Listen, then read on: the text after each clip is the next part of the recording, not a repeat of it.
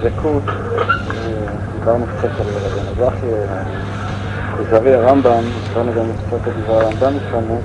היום אני רוצה במידת אפשר לראות קטעים,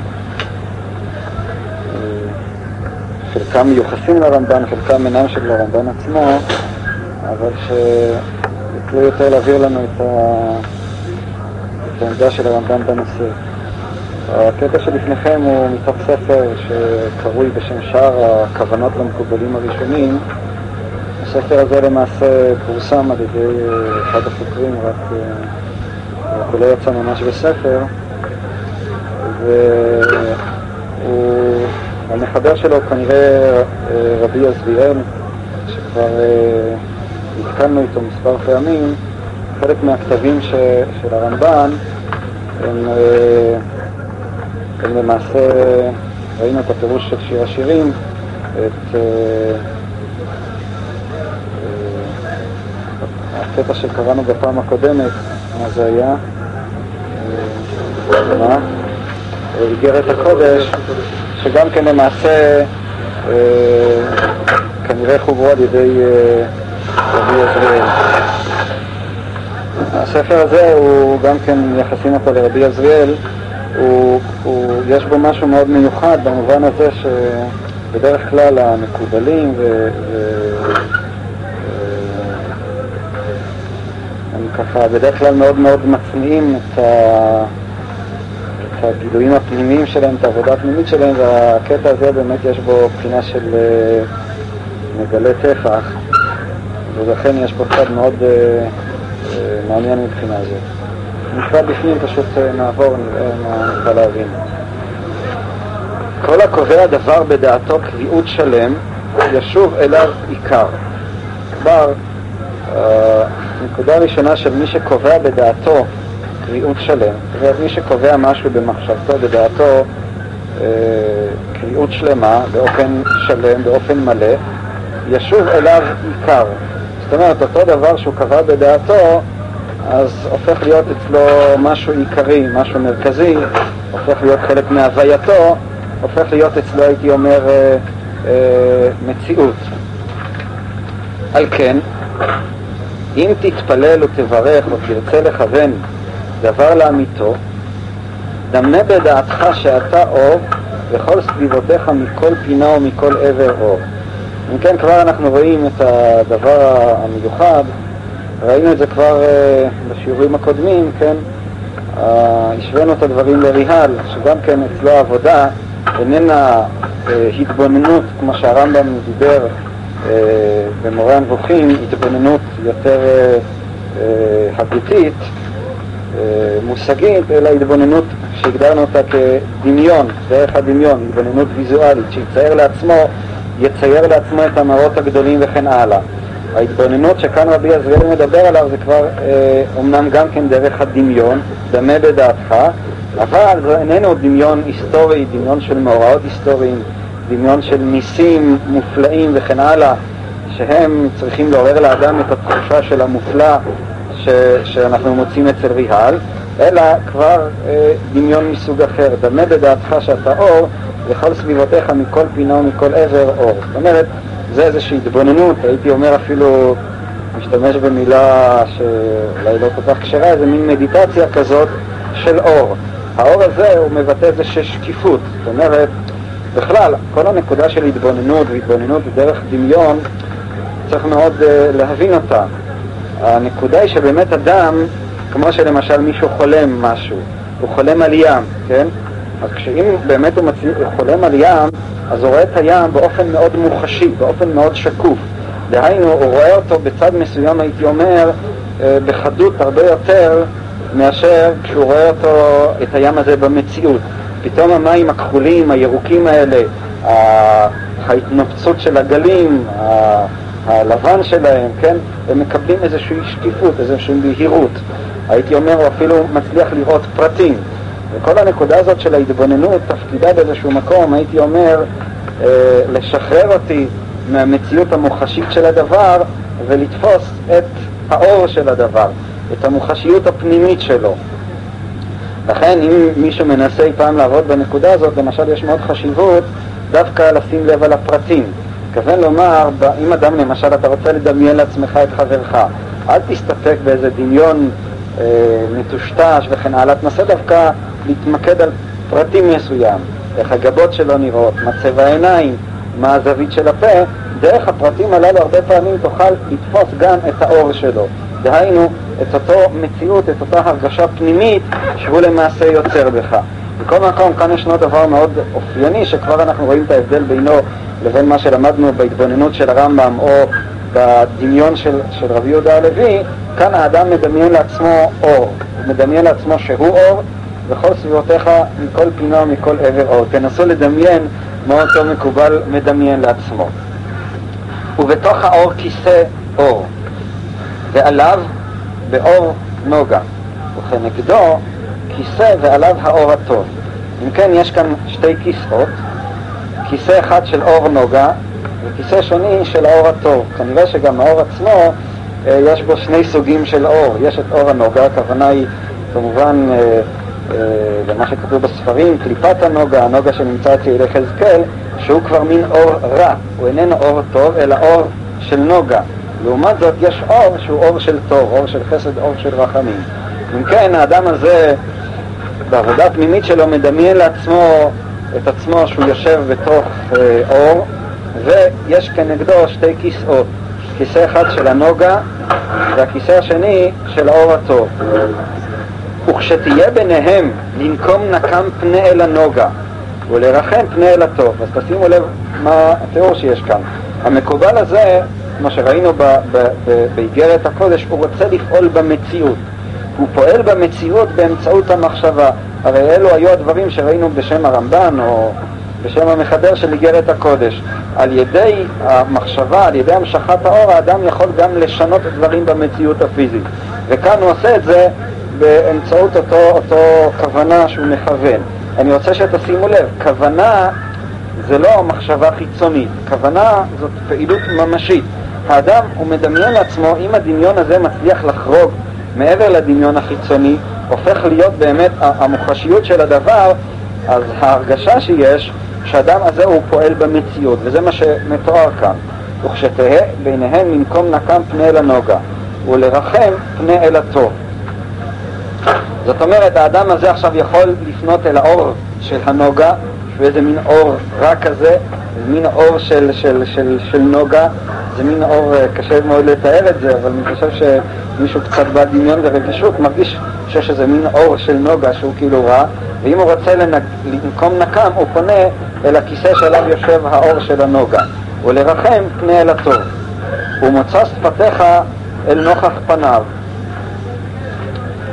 ולמעלה ממנו כתר, האור המכתיר חפצי הדעות, המאיר דרכי הדמיונות, המזהיר זוהר המראות, ואין חקר ותכלית לו מאור. זאת אומרת, למעלה אה, מאותו אה, אור שנמצא על הכיסא, ישנו הכתר. הכוונה היא כמובן לספירת הכתר, שהיא למעשה הדבר או המקור של כל מה שנמצא במציאות. כלומר, אה, יש כאן את, אותו, את, אותה, את אותה מציאות שהיא למעשה המציאות של האין סוף, המציאות של האין חקר, המציאות שהיא למעשה איננה, כבר, דיברנו על בחינת העין, שהיא לכשעצמה לא ניתנת לתפיסה, אבל היא זאת שמכתירה חפצי הדעות, שמאירה דרכי הדמיונות, שמזהירה את זוהר המראות ואין תכלית ואין חקר ותכלית למאור. כלומר, אותה בחינה של כתר, אותה בחינה של עין שעליה כבר דיברנו, שהיא הבחינה של האין סוף, היא הבחינה שלא ניתנת להגדרה, היא למעשה החיות, האור, הזוהר של כל הדברים כולם, של כל האורות כולם. זה הכתר, זאת אומרת, הייתי אומר במובן מסוים, כמו שהחסידים מדברים, שהחיות, שבכל דבר צריך למצוא את החיות, האין חקר הזה, העין הזה, האינסוף הזה, הוא לזה שלמעשה אה, גורם לכל האורות להאיר, גורם לכל הזהרים להזהיר. אין חקר ותכלית למאור, ולכן באותו דמיון אדם צריך לראות את המקור, את הספירה הזאת שנקראת אין חקר, בכדי שאומנם היא תזהיר ותאיר והייתי אומר תשפיע אה, מחיותה אה, לכל המראה כולו, שהמראה הזה כאמור לא יהיה איזה דימוי חיצוני, יהפוך להיות דימוי פנימי, כן, אני אולי אביא לזה עוד משל, אני נזכר במישהו. אני יכול להיזכר רק היזכרות חיצונית במציאות שלו, אבל פתאום אני יכול להיזכר היזכרות פנימית, לחוש את תחושת הנוכחות הממשית שלו. אני נזכר עכשיו בילד שלי, כן? אז אני יכול סתם לחשוב על זה שיש לי ילד, אבל פתאום אני יכול להיזכר ב... להרגיש את הנוכחות שלו, להרגיש איפה הוא נמצא עכשיו, להרגיש מה הוא עושה, אדם יקר לי וכן הלאה, אה, לראות את האינטימיות שלו, וזה למעשה הביטוי של הזכירה הפנימית או של הדמיון ש- שעליו גם הוא מדבר כאן. הדמיון איננו דמיון חיצוני, אלא הוא דמיון מוחשי, הוא דמיון פנימי. הוא דמיון שתופס את המציאות של הדבר, הוא דמיון שמזרים אה, אה, את האין חקר, את האין סוף, לתוך המציאות עצמה. הרב דיבר פעם שעברה על ספרים קודמות שהאין חקר זה דבר שהוא לא ניתן בכלל לתפיסה. הוא לא ניתן לתפיסה מצד עצמו, אבל כבר דיברנו, הוא למעשה, הזכרנו את זה בשיעור, הוא למעשה מקיים את המציאות כולה, כל הדברים כולם הם קיימים בתוך אותו העין. העין הזה, שזה הייחוד של הדבר, המציאות של האחדות שלו, הוא לכשעצמו לא כלום, אבל למעשה כל מה שקיים במציאות זה רק, uh, הכל קיים באותו עין, הרי דיברנו על זה על הבריאה המתחדשת לפי איך שהרמב"ן שם מסביר בתחילת בראשית, שגם כן נובעת מתוך העובדה שהכל קיים בתוך אותה מציאות של עין, בתוך אותה מציאות של אין חקר. כן, הכתר היא העין, הכתר אה, זה העין חקר, זה העין. אבל ספירת הכתר מזוהה עם, עם, עם העין. ומכבוד שלמותו, רצון וברכה ושלום וכל טוב אל השומרים דרך ייחודו. מכבוד השלמות של אותו עין חקר יש רצון, ברכה, שלום, כל טוב, יש שפע, יש ברכה, יש שלום, יש שלווה, אל אלה ששומרים דרך ייחודו. ואל הנוטים מדרכו, האור שהוא מתעלם מדבר לתמורה בתוכחות מוסר וביושר.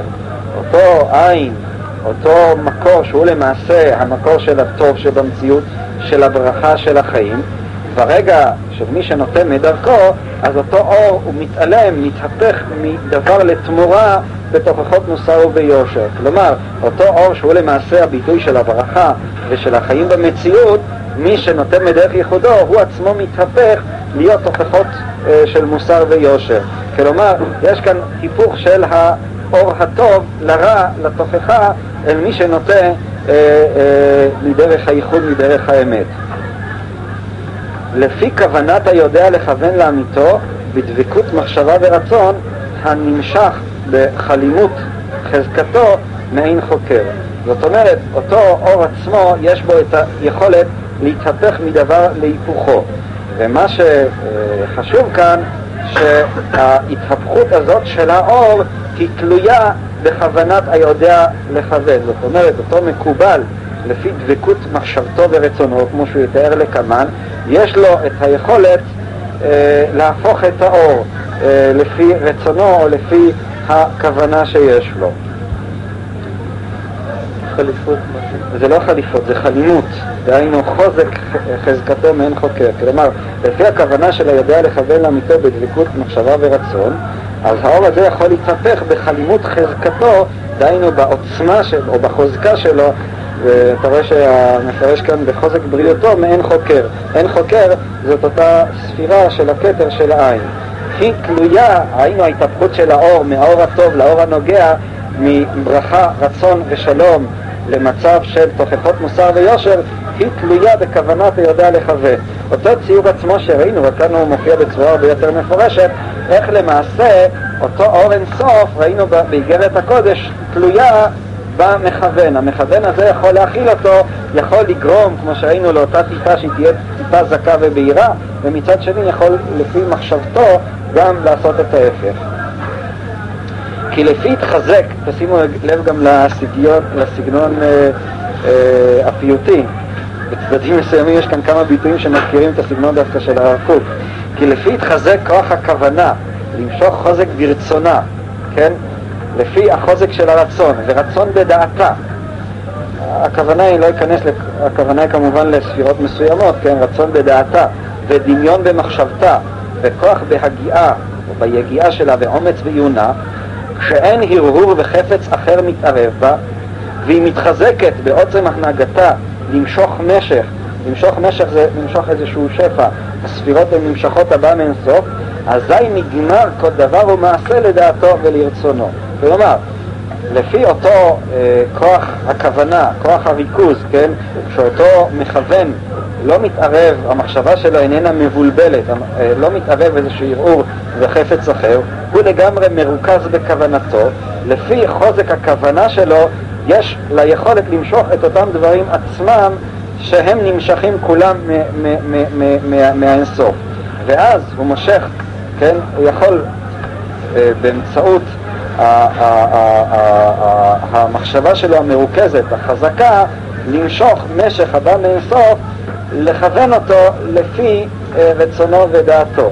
זאת אומרת, יש בכוח המכוון, בכוח הריכוז שלו, בכוח המחשבה שלו, ותשימו לב, זה דבר שבאמת מחייב עוצמה של ריכוז ומחשבה וכוונה, זו פעולה ממשית, באמצעות הדבר הזה הוא, הוא, הוא, הוא, הוא יכול ללכת ולמשוך את אותו שפע, כלומר אותו שפע עצמו הוא השפע של האינסוף, השפע של האין חקר. השפע הזה של האינסוף, כמו שאמרנו, יכול להתהפך מדבר לתמורה. יכול להיות, להתהפך לכיוון החיובי, להיות שפע של רצון, ברכה ושלום, ומצד שני הוא גם יכול לפעול בתוכחות מוסר ויושר. השאלה איך הוא יפעל במציאות, איך אותו אין חקר יושפע במציאות, היא תלויה בכוח הכוונה של המכוון. המכוון הזה יכול ב- ב- ב- באמצעות חוזק כוונתו, דמיון וכן הלאה, כן, דמיון מחשבתו, הוא יכול ללכת ולמשוך את אותו משך שבא מאינסוף, למשוך את זה לפי דעתו ורצונו. איך הוא עושה את הדבר הזה? אם רק ידע להקיף פעתי המוגבלים ורצון מחשבותיהם מן העיקר אשר הם ממנו, ויתעלם עליהם בכוח כוונתו, ויעמיק כדי לסתור הדרך מעיקרו ולחדש דרך לרצונו. בכוח כוונתו אשר היא מכבוד שלמות האור המתעלם אשר אין לו מראה ולא דמיון ולא חקר ולא מספר ואין לו, שום, אה, ואין לו סוף בשום צד. זאת אומרת, מה האדם הזה עושה? אם האדם הזה יודע להקיף פעתי המוגבלים, הוא לוקח מציאות, נגיד של אדם מסוים, או של תופעה מסוימת, או של אירוע מסוים, שהיא מוגבלת, היא סופית, הוא יודע להקיף אותה במחשבתו, הוא יודע להקיף פעתי המוגבלים ורצון מחשבותיהם מן העיקר אשר הם ממנו.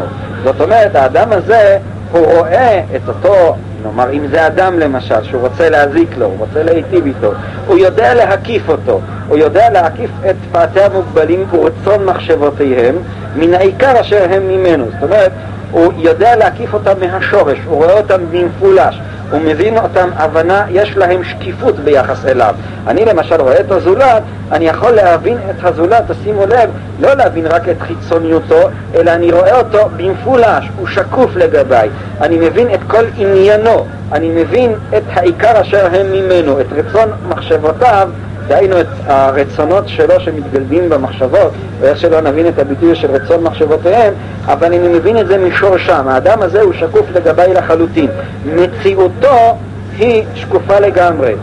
והתעלם עליהם בכוח כוונתו, הוא מסוגל להתעלם, התעלמות כאן אני מבין במובן של אה, אה, לעלות עליהם בכוח כוונתו, ויעמיק כדי לסתור הדרך מקרו ולחדש דרך לרצונו. זאת אומרת, אם האדם הזה מקיף את המציאות של זולתו, את המציאות הרוחנית הפנימית שלו, הוא מסוגל באמצעות, ה, הייתי אומר, כמו שהוא הוא, הוא, הוא לוכד אותו במחשבתו, ואז הוא יכול את אותו מציאות עצמה לשנות, להעמיק כדי לסתור הדרך מקרו, דהיינו אותו אדם, הייתי אומר ככה, יש לו איזה מבנה פנימי מסוים, יש בו איזה היגיון, השפע זורם אליו בכיוון מסוים.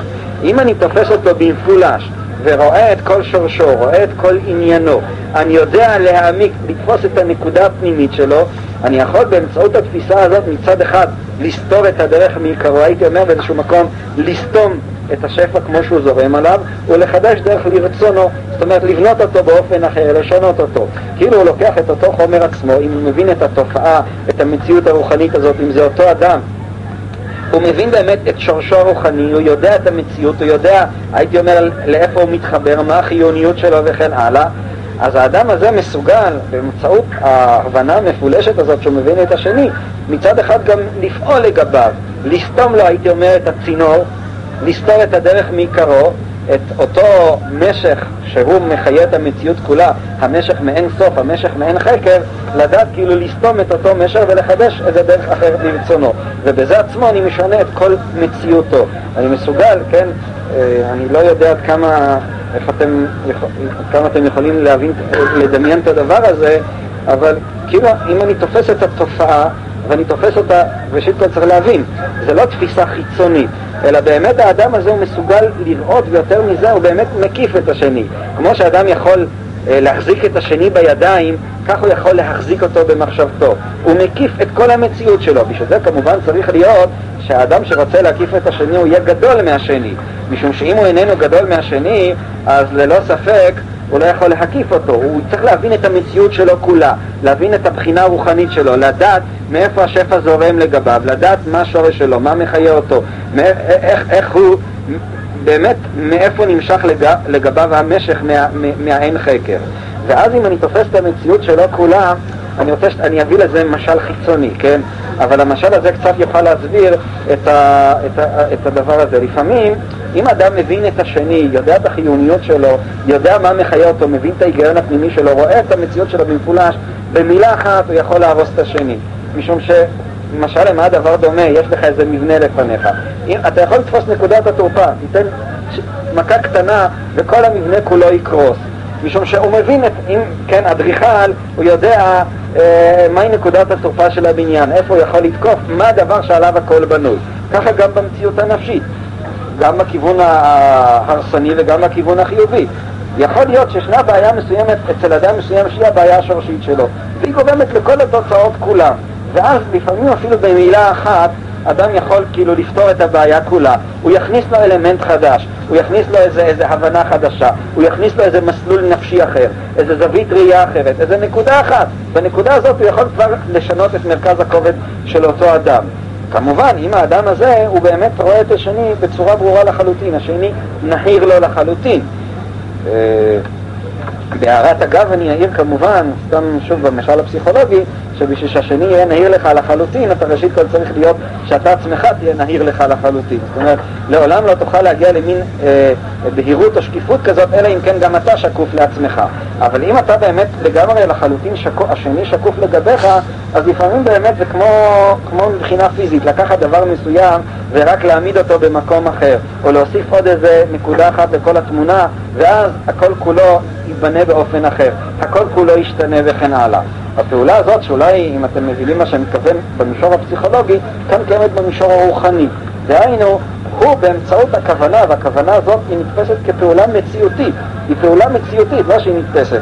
האדם הזה כשהוא רואה את המציאות של השני, הוא יכול כאילו, כמו שאומר כאן, יעמיק כדי לסתור הדרך מעיקרו, אם אתה תופס אותו בשורשו אתה יכול להעמיק כדי לסתור הדרך מעיקרו, דהיינו לחסום לו את המבנה, לעצור את המבנה, את הזרימה כמו שהוא זרם, ולסלול איזה דרך אחרת ולשנות אותו באמצעות הכוונה הזאת. מה? למה הם לא עושים את העולם יותר טוב? יש, היא אמרה שהם לא עושים, מה? אנשים שעשו ועושים את זה. היא אמרה שהוא לא עשה, זאת שאלה שאפשר לענות עליה למעשה, אתה מבין למה אפשר לענות עליה. והמעלה בכוח כוונתו מדבר לדבר עד הגיעו, עכשיו יש כאן נקודה נוספת, ואיך האדם מגיע לדבר כזה, כלומר תשימו לב, יש כאן את הרצון האישי של אותו אחד שמכוון, והוא יכול באיזשהו אופן, באמצעות הכוונה שלו, ללכת ולהזרים את, את, את האין חקר, את האין סוף, להזרים אותו בהתאם לרצונו האישי. וזה בעצם הביטוי הבולט ביותר שמבחין אפילו בין ריהל לבין המקובלים. דיברנו על זה שאצל המקובלים יש להם אינטרס אקטיבי בפעילות הרוחנית שלהם. זה לא רק שהוא מתבונן כמו הרמב"ם במציאות האלוקית כפי שהיא מתגלית בעולם, אלא ההתבוננות הזאת עצמה יכולה לשנות את המציאות. המקובל באמצעות כוונתו, באמצעות התבוננותו, הדבקות שלו היא למעשה, יש לה גם תפקיד של שינוי של המציאות, דבר שלא מצאנו אותו לא אצל הרמב"ם וגם לא אצל ריהל. אצל ריהל ראינו דבר כזה, שאדם יכול באמצעות הכלים להכין את הש... להכיל את השפע, כן? שהעניין האלוקי יחול עליו. אז יש לו את היכולת להכיל את השפע. ואם הוא אמנם יכין את הכלים כראוי, אותו חסיד שמכוון את עצמו, וכן, כמו באותו משל של המצביא שקורא לקרב לכל הכוחות שלו, כך הוא זה שיכול לערוך את המערכה. ואז השפע יחול מן השמיים. כאן אנחנו רואים תיאור דומה. השפע חל, אבל תשימו לב, זה לא סתם שכל האינטרס של נאמר שלו איננו רק השפע כמו שהוא חל אה, רק להכיל את השפע, להגיע למצב של דבקות, אלא הוא רוצה להכיל את השפע באופן מסוים. היינו, שהשפע הזה באמת יפעל בהתאם לרצונו. הוא מכין את הכלים והוא יכול לגרום שהשפע יכול לכלים כפי שהם, כפי שהוא הכין אותם, או בהתאם לרצונו. הוא יכול ללכת ולשנות במציאות גם בכיוון החיובי, בכיוון הקונסטרוקטיבי, אבל גם בכיוון, הייתי אומר, הדסקורסיבי, ההרסני, באמצעות אותה כוונה. הכלים שהוא יכין, הוא ימשיך את השפע בכיוון הזה. וזה כמובן דבר שהוא דבר נוסף. הוא פועל במציאות, אותו אדם. כמובן, אני רוצה שתבינו, זה לא סתם איזה עניין חיצוני, זה לא פעולה של כוח הרצון, אלא זה מצב מסוים של מצב רוחני מסוים שאדם ממשיך, נכנס לאותו מצב רוחני מתוך אותם תנאים שנראה גם כן לקמן ואז המצב הרוחני הזה עצמו, כשאדם נמצא באותו מצב רוחני הוא בבחינה של צדיק עוזר והקדוש ברוך הוא מקיים. הוא יכול ללכת ולהכיל את השפע באותו אופן עצמו ש, ש, ש, ש, שהוא רוצה.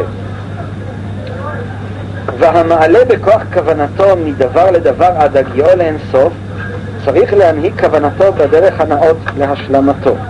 זאת אומרת, כדי שהוא יעלה בכוח כוונתו מדבר לדבר, יגיע עד השורש האינסופי של הדבר, הוא צריך להנהיג כוונתו, דהיינו את הרצון שלו, את הכוונה שלו, את הריכוז שלו, בדרך הנאות להשלמתו.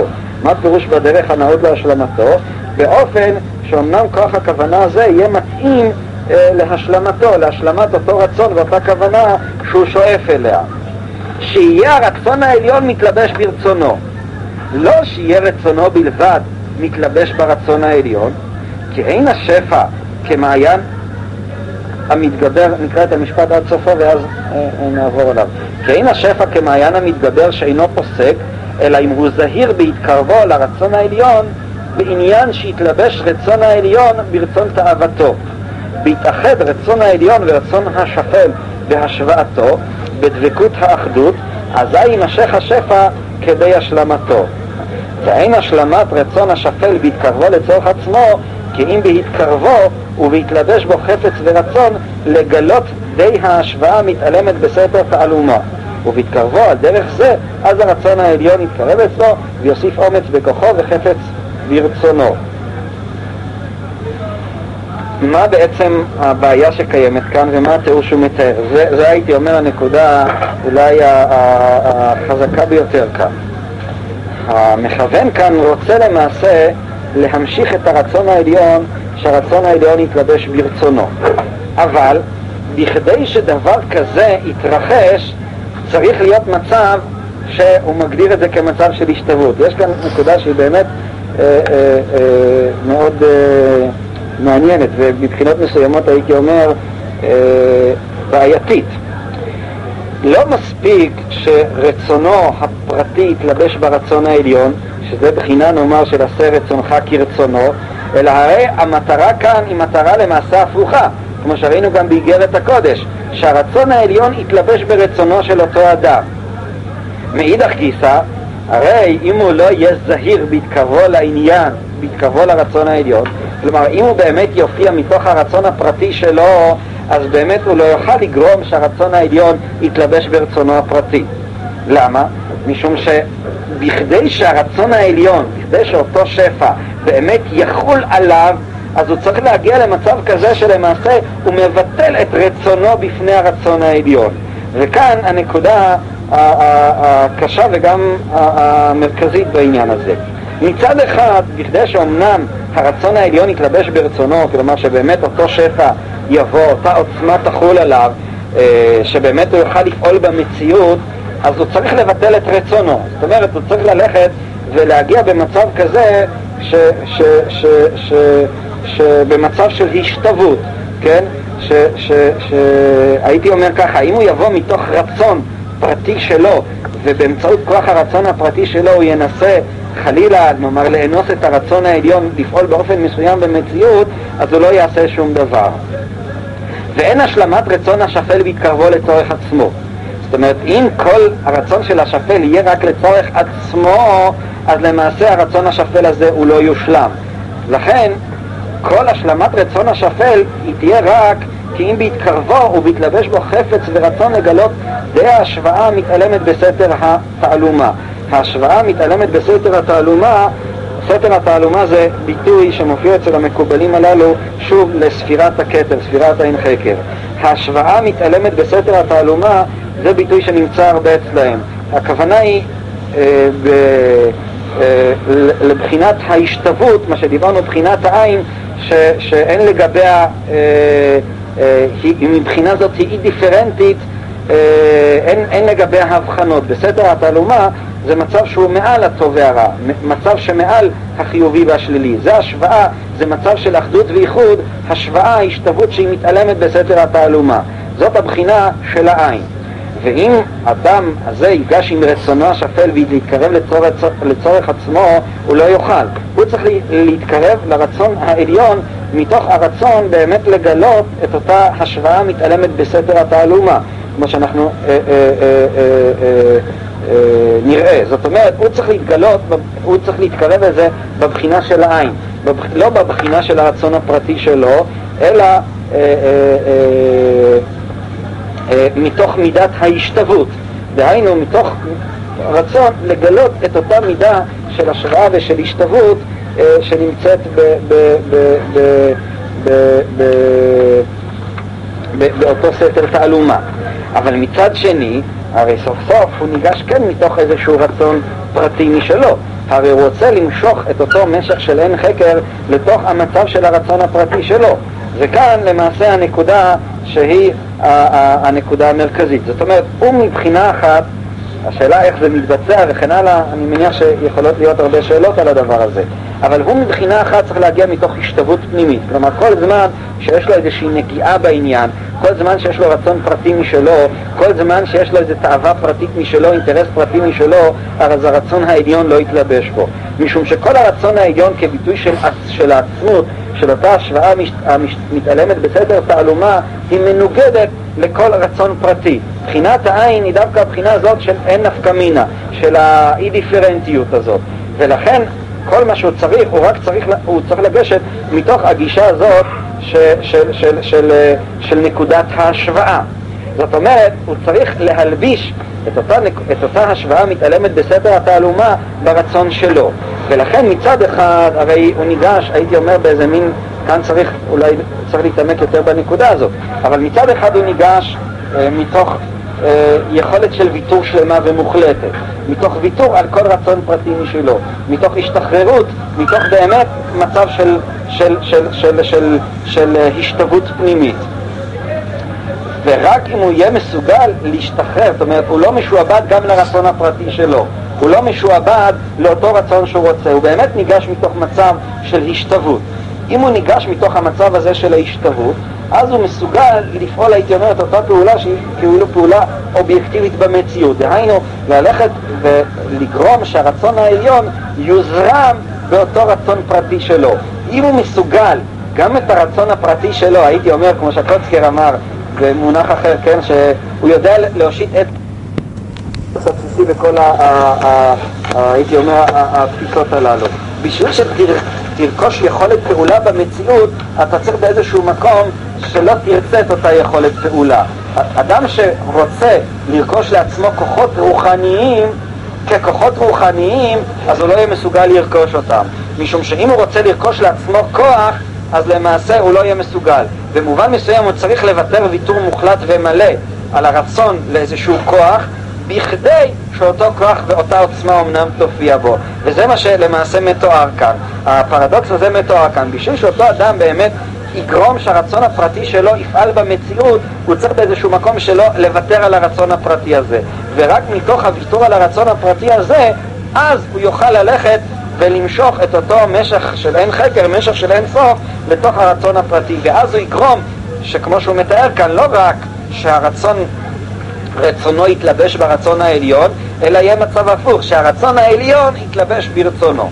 זה למעשה הנקודה שמתוארת כאן, והיא נקודה באמת מעניינת. זאת אומרת, היא נקודה מאוד חזקה. היכולת של הפעולה הזאת במציאות של הריכוז הזה נובעת רק אם האדם הזה מוותר על רצונו הפרטי. בזה שהוא מוותר על רצונו הפרטי, יוכל אז, דווקא אז, להגשים את רצונו הפרטי. אם תשאלו אותי מה הוא מרוויח בזה, התשובה היא באמת הוא לא מרוויח, אבל כמובן שהתשובה הזאת היא פשטנית מדי, זאת אומרת זה לא... הוא מקבל למעשה רצון פרטי, אבל ברמה עליונה. רצון פרטי שהוא בעצם רצון אלוקי. דהיינו, המציאות הפרטית הזאת שלו, כשהיא מוכללת במידת ההשתוות העליונה, אז למעשה זה רצון פרטי, אבל רצון פרטי שאיננו פרטי, הוא חלק מהרצון העליון. זה הרצון העליון שמתלבש גם כן ברצונו. ואין, אני אקרא שוב, ואין השלמת רצון השפל באמצע עמוד בהתקרבו לצורך עצמו, כי אם בהתקרבו ובהתלבש בו חפץ ורצון לגלות די השוואה מתעלמת בסתר התעלומה. ובהתקרבו על דרך זה, אז הרצון העליון יתקרב אצלו ויוסיף אומץ בכוחו וחפץ ברצונו. אז הוא מקבל אומץ בכוחו, הוא מקבל איזושהי עוצמה, אנרגיה, אומץ וחפץ ברצונו. גם הביטויים הם מאוד יפים. ובהתקרבו על דרך זה, אז רצון העליון יתקרב אצלו. אה, אני רואה שכאן אה, מצולם פעמיים. ויוסיף אומץ בכוחו וחפץ ברצונו לגמור ולהשלים כל דבר. ואפילו, שימו לב, לרצון נפשו שאין לרצון העליון חלק בו. זה למעשה בסופו של דבר, אם הוא מתקרב מתוך הזהירות הזאת, אה, הוא מנהיג את כוונתו, את הריכוז הפנימי. תשימו לב, יש כאן, מבחינת מה שזה מתאר, מבחינת הייתי אומר התודעה הפנימית של מה שזה מתאר, זה מתאר דבר כזה. האדם הזה למעשה יש לו רצון פרטי. אבל הוא מסוגל להשתחרר מהרצון הפרטי שלו. ואז אם הוא מסוגל, הוא יכול כאילו להפעיל את הכוחות העליונים הרוחניים דווקא משום שהוא לא משועבד לפעולה הזאת. אז הוא יכול לפעול באופן אובייקטיבי לחלוטין.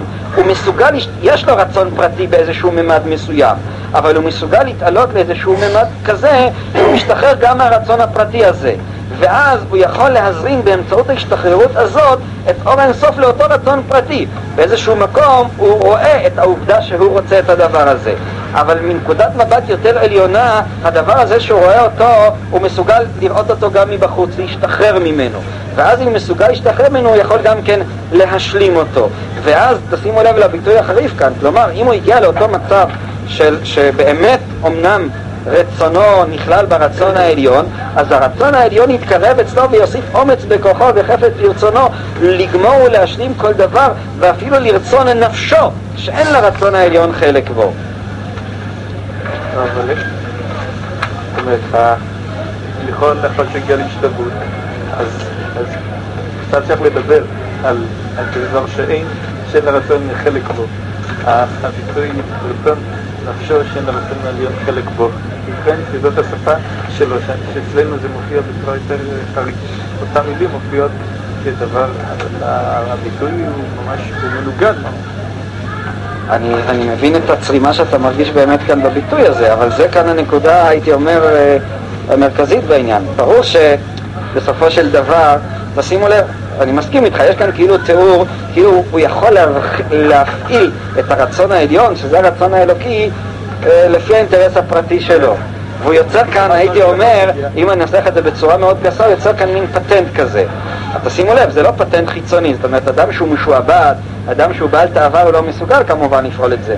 זה מין עוצמה כזאת שהוא יכול גם להשתחרר מהרצון הפרטי שלו, גם אותו לזרוק לפח. אבל מצד שני הרצון הזה קיים.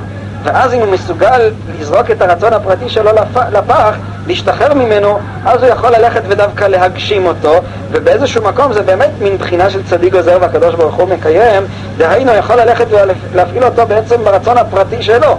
ותשימו לב, לכאורה, אם הוא הגיע למידת ההשתוות הזאת וכל רצונו רק באמת לגלות את ההשוואה המתעלמת בסדר התעלומה, אז איזה רצון פרטי? אבל התשובה היא שיש כאן רצון פרטי, במעמד מסוים של האישיות שלו, אז יש כאן רצון פרטי. אבל הרצון הפרטי הזה, הוא מסוגל גם להשתחרר ממנו, הוא מסוגל גם לבטל אותו, הוא לא משועבד אליו, הוא בוחר בו, הוא רוצה אותו. ואז מכוח העובדה הזאת הוא מסוגל גם ללכת ו... להזרים באמצעות הכוונה שלו, באמצעות הריקוד שלו, להזרים את אותו רצון עליון בתוך הרצון הפרטי שלו, אפילו בביטוי החריף הזה, וזה באמת ביטוי, הייתי אומר, מאוד מאוד חריף, ואפילו לרצון נפשו שאין לרצון העליון חלק בו. יש לו ממש יכולת יצירה ושליטה במציאות. לפי התיאור כאן זה כאילו תהליך שאדם יכול לשלוט עליו. כן, הוא יכול לשלוט עליו, אז אני מסכים איתך, הוא יכול לשלוט בעצמו. אנחנו לא מסוגלים לעשות את זה משום שאנחנו לא, לא מסוגלים לשלוט בעצמנו. לא, הרב הציג את זה כאילו, מה שהרב אמר, כאילו אדם צריך לבטל גם את השליטה, את יכולת השליטה על התהליך בשביל שזה יגיע אליו. וכאן זה יוצא שזה לא ככה. נכון. הוא מאבד את יכולת השליטה, אז הוא מאבד הוא. לא מאבד את יכולת השליטה, הוא מאבד את השיעבוד שלו. זאת אומרת, כמו שאני לא זוכר מי אמר את זה שם, על מישהו שחיפש רוח הקודש, אז רוח הוא מצא וקודש הוא לא מצא. הוא נשאר, אה, כן, אה, כן, אה, מתכוון לומר, אם הוא יחפש לעצמו, כל הנקודה הזאת, אני רוצה שתשימו לב, המפתח בכלל לכל היכנסות לעולם הזה, נקרא לו המיסטי, שוב, משום שאין מילה אחרת, הוא, הוא בעצם במידת ההשתוות. מידת ההשתוות היא הפתח לכל הדבר הזה. בלי מידת ההשתוות אדם לא מסוגל להיכנס לכל ההופעות הרוחניות הללו. ואני אסביר למה. משום שההופעות הללו הן הופעות עצמיות, הן הופעות כאלה שהשכל והרצון זה המציאות עצמה. המציאות ככה זה, נקודה. כל זמן שאתה מנסה לשלוט במציאות, להבין אותה, לכוון אותה לפי רצונך וכן הלאה, לאבד אותה לפי הבנתך, לתפוס אותה באיזשהו אופן חומרי וכן הלאה, לא תוכל להתקשר לעצם המציאות. זאת אומרת, כל זמן שאני מתבונן בעולם, במציאות, בעיניים שלי, אז אני למעשה משנה את המציאות לפי העיניים שלי. אבל אז אין לי את המציאות עצמה. פעולה כזאת שהיא פעולה אה, שאיננה מובנת באופן אינטלקטואלי, שאיננה יכולה גם להתבצע באמצעות ההבנה השכלית וכן הלאה, היא פעולה שאדם רק מסוגל לחיות אותה, הוא מסוגל רק לחוות אותה, הוא מסוגל להיות אותה, הוא לא מסוגל לא להבין אותה וגם לא לעשות אותה. לכן מידת ההשתוות היא חשובה, למה? משום שמידת ההשתוות היא בעצם היכולת של האדם להיות הדבר עצמו. כל זמן שהאדם מנסה באיזשהו מקום לאבד את המציאות הוא לא הדבר עצמו. מידת ההשתוות היא היכולת שלי להיות את מה שהווה, כן? בחינה של היה אשר אהיה. המציאות עצמה. לכן כל זמן שאדם יש לו אינטר... אינטרס, רווח פרטי, רצון פרטי, אז הוא כבר לא חי את המציאות עצמה. אז הוא כבר בונה אותה, או בונה את המציאות באמצעות המושגים הנפשיים, הלוגיים, הפנימיים שלו.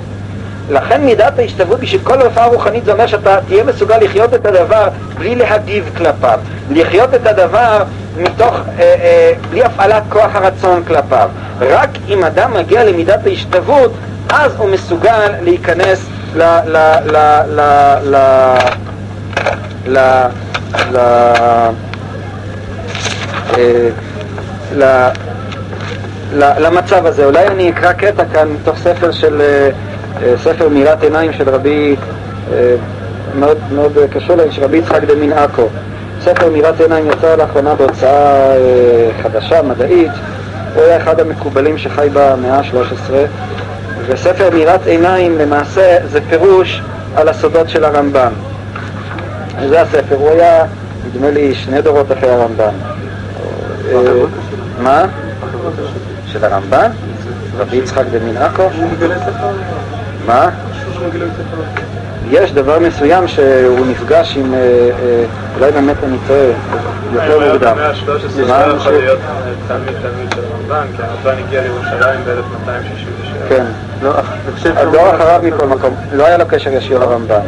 לא, כמה שלי ידוע לא היה לו קשר. משום שהספר יצא גם בהוצאה של מישהו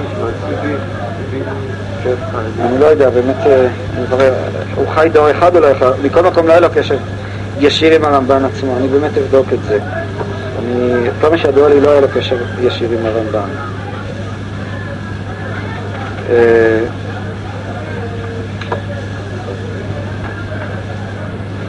הוא אומר שם סיפור שאדם מזכיר מאוד סיפור דומה דווקא בחובת הלבבות. והזוכה לסוד ההידבקות, זה נושא בפני עצמו, היה אולי יפה ללמוד את זה פעם. זה כבר עליו. מה? עליו. הלבבות? לא, חובת הלבבות ודאי שזה לא יכול להיות. זה. יכול להיות שהסיפור הזה מובא בראשית חוכמה, אני לא יודע.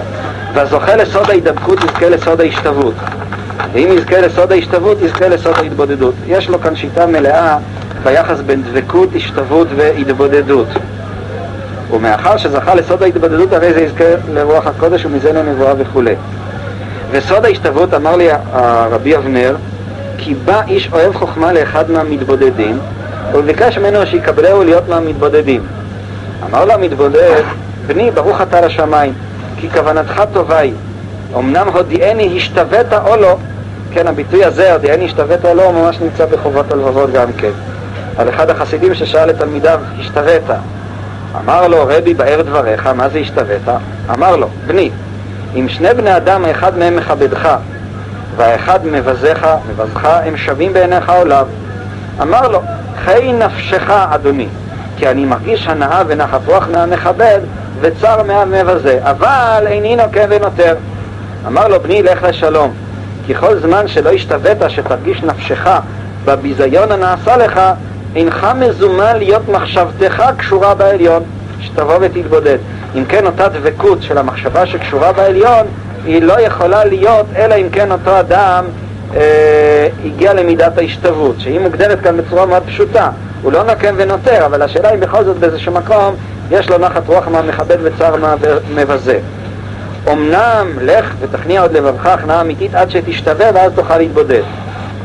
וסיבת ההשתוות היא דיבוק המחשבה בשם יתברך. כאן למעשה זה הצד השני של המעגל. סיבת ההשתוות היא דיבוק המחשבה בשם יתברך, כי דיבוק וחיבור המחשבה בשם יתברך הוא מסבב אל האיש ההוא שלו להרגיש בכבוד הבריות ולא בביזיון שעושים לו, ואינו מרגיש בנחשים ועוננים וכולי וכולי.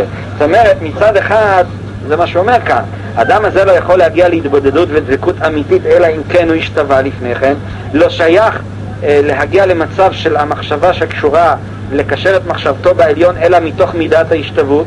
כמו שהזכרנו מקודם, מידת ההשתוות, אני רוצה שתשים, מידת ההשתוות זה בעצם איזה מין כינון מסוים של התודעה, של המציאות הפנימית של האדם. זה מין חוסר מעורבות, זה, הייתי אומר, זה חוסר מציאות, בחינה של עין. אם האדם הוא מסוגל לחיות את המציאות עצמה בלי שום אה, תוספת שלו למציאות, בלי שום תגובה שלו למציאות, בלי שום בקשת הנאה או רווח מהמציאות, הייתי אומר זה כמו כלי, כן? כמו כינור. אם המיתרים מכוונים כמו שצריך, אז אפשר לנגן דרכם, אבל אם המיתרים עצמם הם מכווצים ומעוותים וכן הלאה, אז אי אפשר לנגן אותם, הם לעולם ינגנו את המנגינה המעוותת שלהם ולא את המציאות עצמה. המידה, המידה הזאת של ההשתוות היא בעצם מצב שבו התודעה, המחשבה, הרוח הפנימית של האדם היא נקייה לחלוטין. הוא, הוא מסוגל לחיות את המציאות עצמה בלי לפזול באמצע, כן? בלי מה שקוצקר אמר לתלמידים שלו, שהוא מבקש מהם הם שלושה דברים, שלא יפזלו מעצמם, לעצמם, ושיעשו מעשיהם לשם שמיים. הכוונה היא זאת עצמה, כן? שלא תפזול לעצמך, הכוונה שתשתמש בגילוי הפנימי שיש לך למשהו. זה כאילו אתה פוזל בעצמך, אתה לא נמצא באחדות שלמה, ומעצמך זה כמובן ביחס לזולת, וכל מעשיך יהיו לשם שמיים, זה הרי העניין שאנחנו עוסקים בו. מצד שני, סיבת ההשתוות היא דיבוק המחשבה בשם יתברך. אדם לא יכול להגיע למצב של ביטול היש, אלא אם כן הוא מגיע למצב של דבקות. משום שכל זמן שאין לו מצב של דבקות, דהיינו כל זמן שהתודעה שלו לא נמצאת במצב של הדבקות, אז לעולם הוא חי באני שלו. ואז שני הדברים הם באמת, זה מעגל קסמים. זאת אומרת, הוא, אדם לא יכול לחיות מתוך ריקנות. אז או שהוא חי לגרמי, או שהוא נמצא במצב של הדבקות.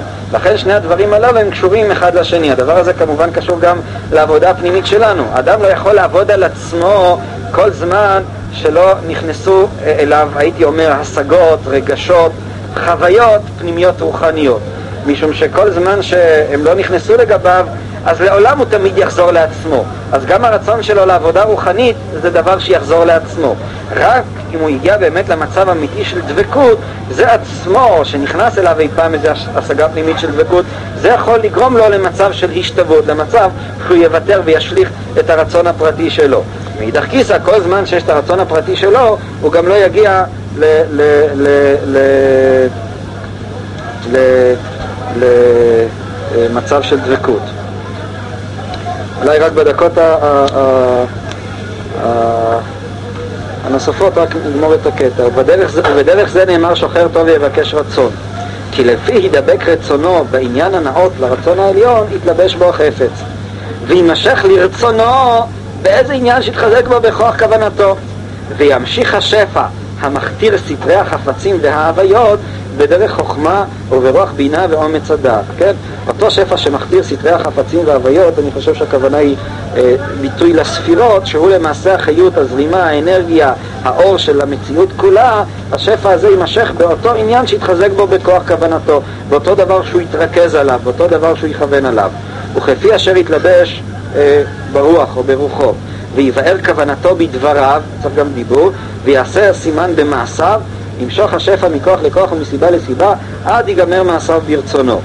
ובדרך זו היו הראשונים, כלומר מה שהראשונים היו שוהים שעה אחת לפני תפילתם, אז מסביר את זה רבי עזריאל, זאת הכוונה, שהיו שוהים שעה אחת קודם התפילה להעביר שאר המחשבות.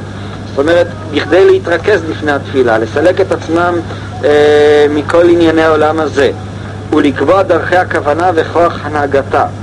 זאת אומרת, הוא מכין את עצמו לדרך הכוונה, לכוח ההנהגה, הוא מתכנן, הייתי אומר, את, ה, את, ה, את, ה, את, ה, את, את, הפעילות שלו. ושעה אחת בתפילה להוציא הכוונה בדיבור פה, זאת אומרת, לא מספיק רק הכוונה, אלא כמו שאמר גם הדיבור, ושעה אחת, אחר התפילה לערער ריח ינהיגו כוח הכוונה, נגמר בדיבור בדרכי המעשים הנראים. ומתוך שחסידים הם תורתם נעשית ומלאכתם מתברכת, וזה הדרך מדרכי הנבואה שמרגיל עצמו בה יעלה למדרגת הנבואה. כאן יש נקודה נוספת, כלומר, שגם כן חשובה, הדבר הזה הוא למעשה דרך מדרכי הנבואה. כלומר, כל הפעולה הזאת של הדבקות, של הריכוז, של המשכת השפע וכן הלאה, מתפרש אצל רבנו עזריאל כדרך של הנבואה. מי שעולה בדבר הזה הוא למעשה עולה למדרגת הנבואה. אם כן הנבואה כאן מתפרשת, תשוו את זה כמובן לדברים של הרמב"ם, לדברים של ריהל, אז אנחנו כאן רואים את ההבדל גם ביחס לנושא של הנבואה. הדרך הזאת היא דרך מדרכי הנבואה. באמצעות הדבר הזה, הנביא, הדבק, אותו אחד שמייחד, יכול גם כן ללכת ולפעול במציאות. טוב, נסיים היום כאן גם.